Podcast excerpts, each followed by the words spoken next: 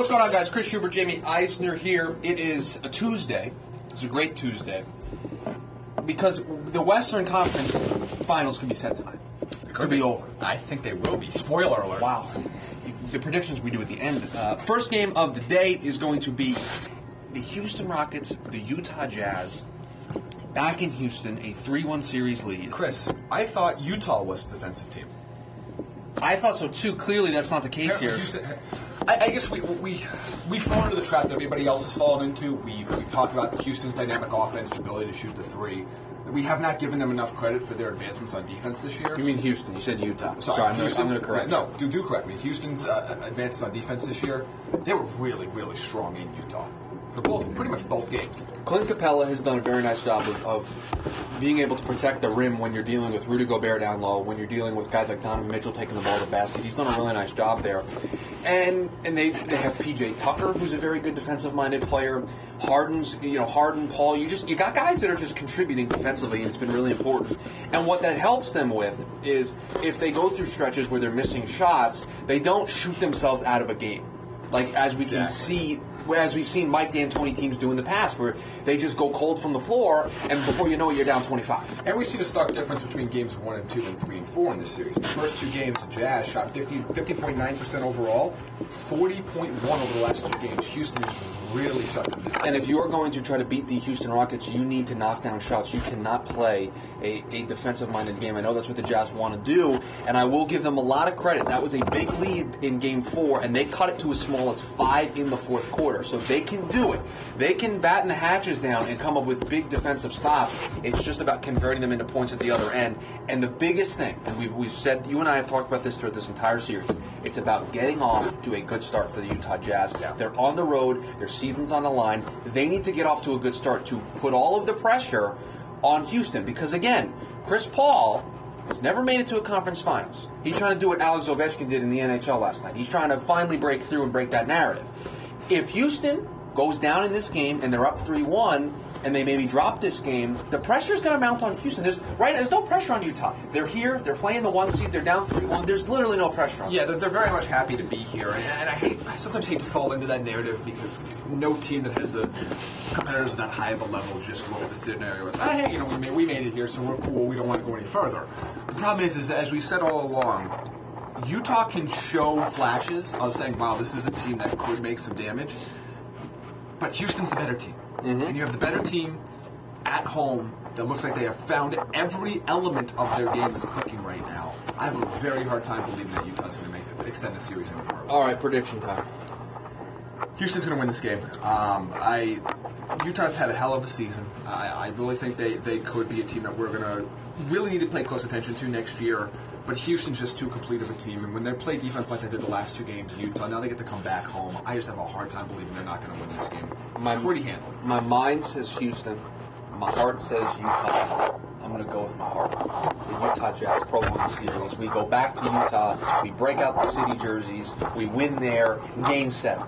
That's what my heart says. I'm They're going to break your breaking. Oh, okay.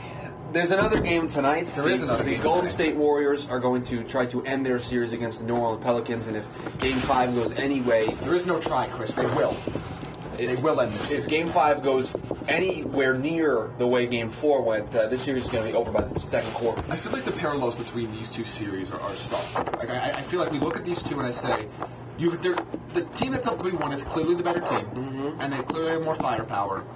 But boy, you're really going to be interesting to watch those other two teams next year. Look, I, I don't know how you can come away from looking at Game Four of Pelicans Warriors not go, oh my God, the Warriors look like the best team in basketball right. Uh, yeah, I think they are. I think they're better than Houston right now. Steph Curry being back in, and and you know what? He missed what? I don't remember the, the total number of games, but missed the first round of the postseason. Yes, it ends up being like he, before he came back in Game Two, he, he played like one game in a, I believe a two months. Okay. That hurt them because it, it hindered their ability to get the one seed, and they. Spoiler: Steph Curry is good at basketball. But here's here's the underlying thing that I want to talk about.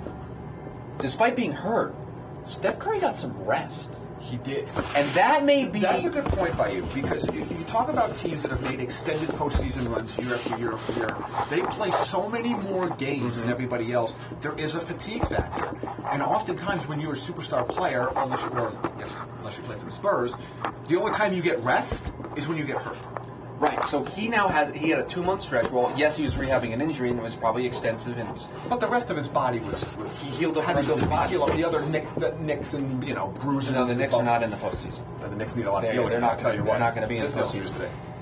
the that's going to help them in a series against the Rockets because he can he can hit that extra gear and not really feel it. Maybe it's going to take a little while for Kevin Durant and Klay Thompson to hit that extra gear because they were picking up the slack while Steph was out. And we still haven't seen Klay Thompson's best. And I, and I think you look at this Warriors team and, and the scary function, and not necessarily for Game Five, but we were talking about what we. Uh, I'm not going to speak for you. I'll speak for me. What I believe will be uh, in- in the Western Conference Yeah, I Finals. might. Yeah, yeah, yeah, you're going to do. I'm gonna go with here. you. There's still area for Golden State to grow. As good as they have been the last couple games, there, there, there's room for them to grow. We still haven't seen two or three Warriors all click offensively at the same time in the same game.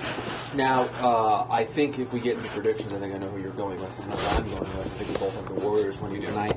I think both Uh, series end tonight. You think both series end tonight? I yesterday when we did the Eastern Conference, and the Eastern Conference had an ability to both those series end tonight. I took the Sixers and I took the Cavs. So I was 2 0 yesterday, and I said that you know one series was going to continue. I think the same applies tonight, and I think it's the Jazz who keep their season alive. But I am going to take the Warriors, and hey, the Warriors might get some rest if the Jazz can take care of business. It, we, you and I were looking at it earlier with the way the, the Western Conference and the Eastern Conference finals are going to play out. Yeah, the scheduling is going to be a nightmare. doesn't look like the West is going to. If the West ends tonight, it doesn't look like the Western Conference Finals are going to start until Monday. Yeah, the way the way the stadium stuff and the way the schedule is. So- it- it's it's going to be fascinating. There's going to be a lot of rest for everybody. And if It's Utah, still, if you, end it soon. yeah, if Utah wins tonight, that date gets pushed out because then you have a game six around the corner. So a lot of things are up in the air for the for the Only conference. one. Yeah, if either of these series or both potentially, I guess, go go to a game six. There's only one day rest between them, so we're not going to prolong between now and game six. But it's going to severely hinder the time between game six and the start of the next round. All right, that's going to do it for us. Passing it off to the night crew. Two potential series enders tonight. We could get the dream NBA, uh, the NBA final, the dream Western Conference Finals that we were talking about at the beginning of the season uh, with the Warriors and the Rockets if they both take care of business tonight. But the Jazz and Pelicans, more so the Jazz and the Pelicans, are going to be a tough out tonight. I just I have no faith in this Pelicans team after the way they got blown out at home in Game Four. I just don't. I just don't have it. It's tough to come back from that. They will be back. They will be competitive, but it will not be tonight. All right, that's going to do it for us. Everybody, enjoy the the Western Conference playoff action tonight, and we'll talk to you later.